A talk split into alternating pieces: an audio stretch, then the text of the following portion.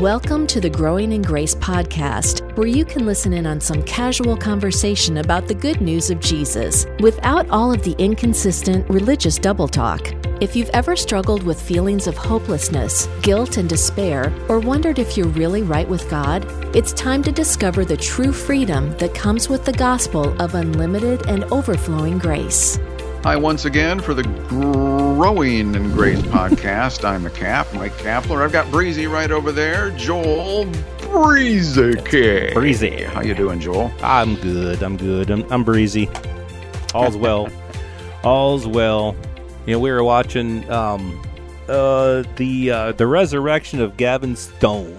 Um, it's a Christian movie, uh, but it's it's fun. It's got one of my favorite WWE uh, former WWE superstar Shawn Michaels, is uh, supporting in the supporting cast, and um, the uh, the dad from the middle, and um, he was also the janitor on Scrubs. He's in it anyway. Um, the, a woman in the movie was wearing a dress, and Gavin Stone, the main character, he says he says that that's that's rather breezy. and I was like, that came out of left field. No clue what, what. Anyway, it was a, it was the the pastor's daughter in the movie that was wearing the dress, and she was kind of the main. Anyway, it's a good movie, actually. Really about God's grace and how you know it's the resurrection of Gavin Stone. I won't get too deep into this, but I mean he was a former child star and gone bad. You know, good guy gone bad, and he needed some help. And this uh, long story short, a very long story short, this church helped him. They saw through all his quirks and and the various things that were wrong with him, and they they um through loving him and accepting him, he was able to find God's grace. And uh, anyway, the resurrection of Gavin Stone is a good movie. Yeah, you know, I haven't watched many good movies lately, so might have to put that on the list. That's kind of a feel good one. You know, all throughout, it's got its comedy. It's a what do you call it? A dramedy. It's got its serious parts and it's got its comedy parts. And i you know i i've always been hesitant to watch certain christian movies because historically there's been a lot of cheese in a lot of these uh and, and, and they're not really all that well done. But just like we found out with christian music when you and i were in the christian music world there is a lot of good quality music done in the christian world. And and the same can be done the same is true with um, some Christian movies as well. And this one I think was very very well done. Had a you know basic storyline, a predictable storyline, but it was done very well. Good. Well, hey, um, if you're new to our podcast, just want you to know, Joel and I we we just have these casual conversations every week to encourage you in God's grace and the new covenant of Jesus Christ. Now, sometimes the word covenant can be a new thing for a lot of Christian believers, even if they've been saved for a long time, going to church for quite a while. We have a pastor friend nearby who recently uh, went out of state to speak to, I guess, sort of a conference where other pastors were attending, and, and he spoke. Uh, and he shared some things about the new covenant. Um, and I think his focus, if I remember right, Joel, and I'm, I'm, taking a guess here, but I think it was around John 15, uh, as Jesus was sort of prepping his disciples for what was to come with the Spirit and so forth. Uh, but he, he would have pa- these pastors, you know, talk with him afterwards and say, well, you know, I've, I've kind of heard a little bit about the, the new covenant, but I, I don't know that much about it. These are hmm. pastors. Wow. Mm-hmm. upon hmm. which upon which we we you know a topic if you will a, a, topic that we should be placing the foundation of our christianity upon. Well yeah it's what the church is about. It's about what christ is about the n- new covenant. It's like you, how can you even talk christ and and know the what life in christ is about without knowing the new covenant? So yeah i i get you on that. Yeah well and i, I think that was my question to the pastor who is telling me this that you and i know is that what what have they been talking about all these years? Right. Yeah, it's it's kind of scary.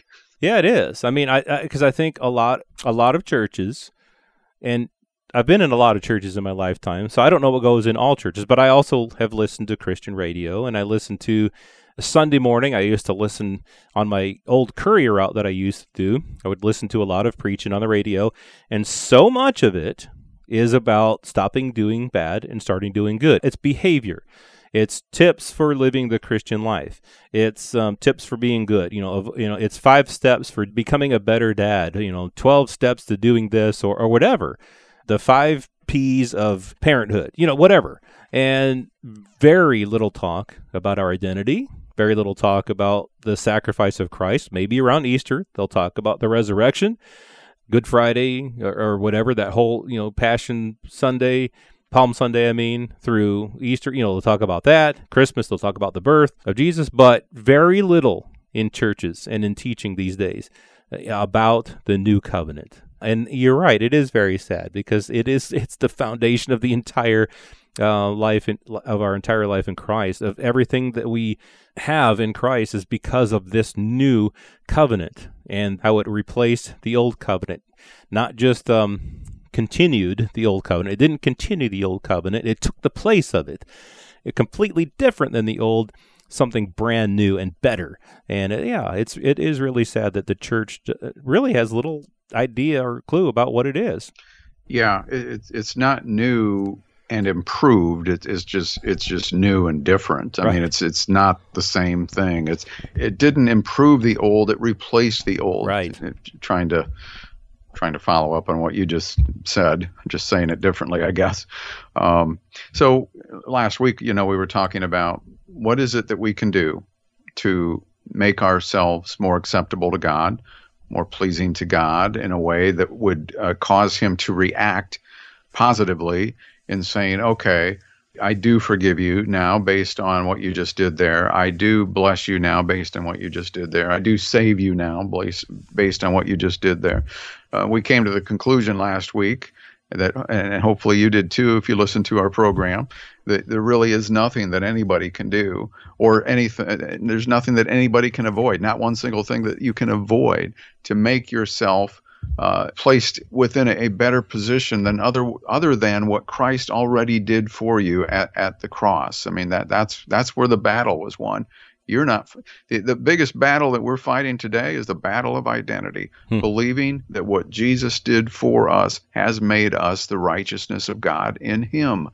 Uh, and so, you know, sometimes people get caught up with with versitis or versology. They start looking up a, a, a Bible verse uh, I ran across one here just a minute ago here, Joel, uh, as we just take a quick look in Galatians chapter 5. And we've talked about Galatians chapter 5 before. I believe we did sort of a, a little series on Galatians some years back we breezed through it pretty quickly, and I do mean breezed, haha. but uh, it was easy. I, I, think it was program 696. I looked that up, and and and we we finally got to to Galatians chapter five. If you want to go back and listen to that, we were probably going to be more detailed then than what we are now. But I'm just here's here's a verse for you, Joel. A little leaven leavens the whole lump. so what are you going to do with that? You're going to put that on your bulletin board and memorize that. And what does it mean? And ask uh, 50 different pastors what it means and probably come up with a bunch of uh, you know different answers. On a little leaven leavens the whole lump.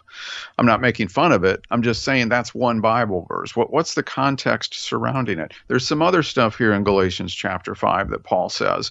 And if you don't have an understanding of, of the new covenant picture that paul was painting within the first four chapters or even the first four and a half chapters of the book of Galatians. If you don't have that understanding of that context and why he's saying what he's saying now, and if you're just going to focus in on these verses, two or three different verses that Paul says, you're going to get mixed up. You're going to get confused between law and grace and, and thinking that you need to be doing something to make yourself right with God. Mm-hmm. Yeah, we do need the, the the context of all that that Paul is saying, like in this epistle and and elsewhere. In, in Romans, we've talked recently, and in recent times anyway, about uh, various things that Paul said in, in the book of Romans that, if taken out of context, it totally takes away from what he was really saying in the big picture. And so you need the, the things in context. And um, just be just before he said, "A little leaven leavens the whole lump," he said, "You ran well."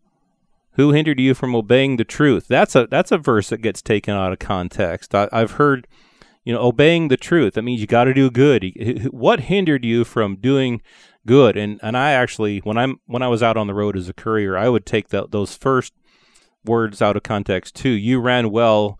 What hindered you? It's like when I would get behind someone who was going going uh, fast at first, and then they would slow down. I would say, "You ran well. What hindered you?" And anyway, uh, because they get mad at people for going slow. You ran well. What hindered you? Anyway, um, so he's talking, of course, in the first four chapters. There, he's talking about the running well is that they were living their lives by grace, apart from the works of the law apart from their own works. So they were running well, but what hindered them from obeying the truth? Uh, this persuasion does not come from him who calls you, because him who called them was telling them that it's by grace apart from their works. And so a little leaven leavens the whole lump. If you mix just a little bit of law in with your life in Christ, that leaven is going to mix its way into the whole batch, and you're going to be really messed up. You know, I have confidence in you, in the Lord, that you will have no other mind, but he who troubles you shall bear this judgment, whoever he is. The person troubling them is the person who was trying to bring law into their lives. And that's that was the trouble that was being caused here. Uh, that was being caused here in Galatia. That's why Paul was writing to them and and said he had doubts about them because they were they were going to the law and the fleshly works of the law rather than uh, depending upon God's grace. I know we're going to have to take um, more time with this because this is um, it's just getting good here, I think. But he another another some other words that Paul says here. Uh, if you just take these out of context, now the wor- works of the flesh are evident. This is Galatians 5:19, which are adultery, fornication, uncleanness, lewdness, idolatry, sorcery, hatred, contentions, jealousies, outbursts of wrath, selfish ambition, dissension. He's, he goes through all of these things and he says, Of which I tell you beforehand, just like I told you in the past, that those who practice such things will not inherit the kingdom of God. What do we do with that, Cap? How much time do we have? we only have a minute left. So, like I said, we're going to have to get into this next week some more, I think.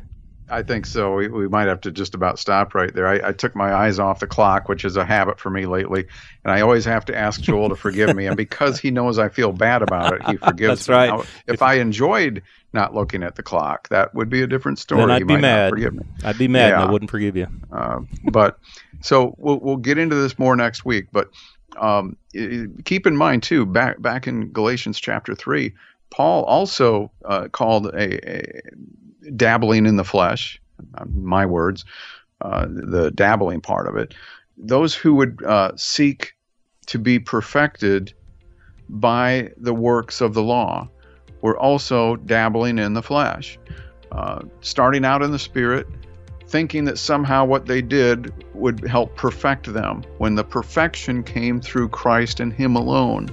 Um, so there's different kinds of perspectives when it comes to the flesh. But one thing Paul did say in the book of Romans that we in Christ are not in the flesh. Um, so let's keep that in mind as, as we move forward. Right, and just remember, just just to help those who are might not be able to listen next week, but you who have believed are not among those who will not inherit the kingdom of God. So don't worry about that you are the, among those who have inherited the kingdom already. So, more about yes. that next week. This has been Growing in Grace with Mike Kapler and Joel Brueseke, heard online through various internet sources around the world each week. Access past programs by visiting growingingrace.org. Share it with a friend and listen again next week for more Growing in Grace.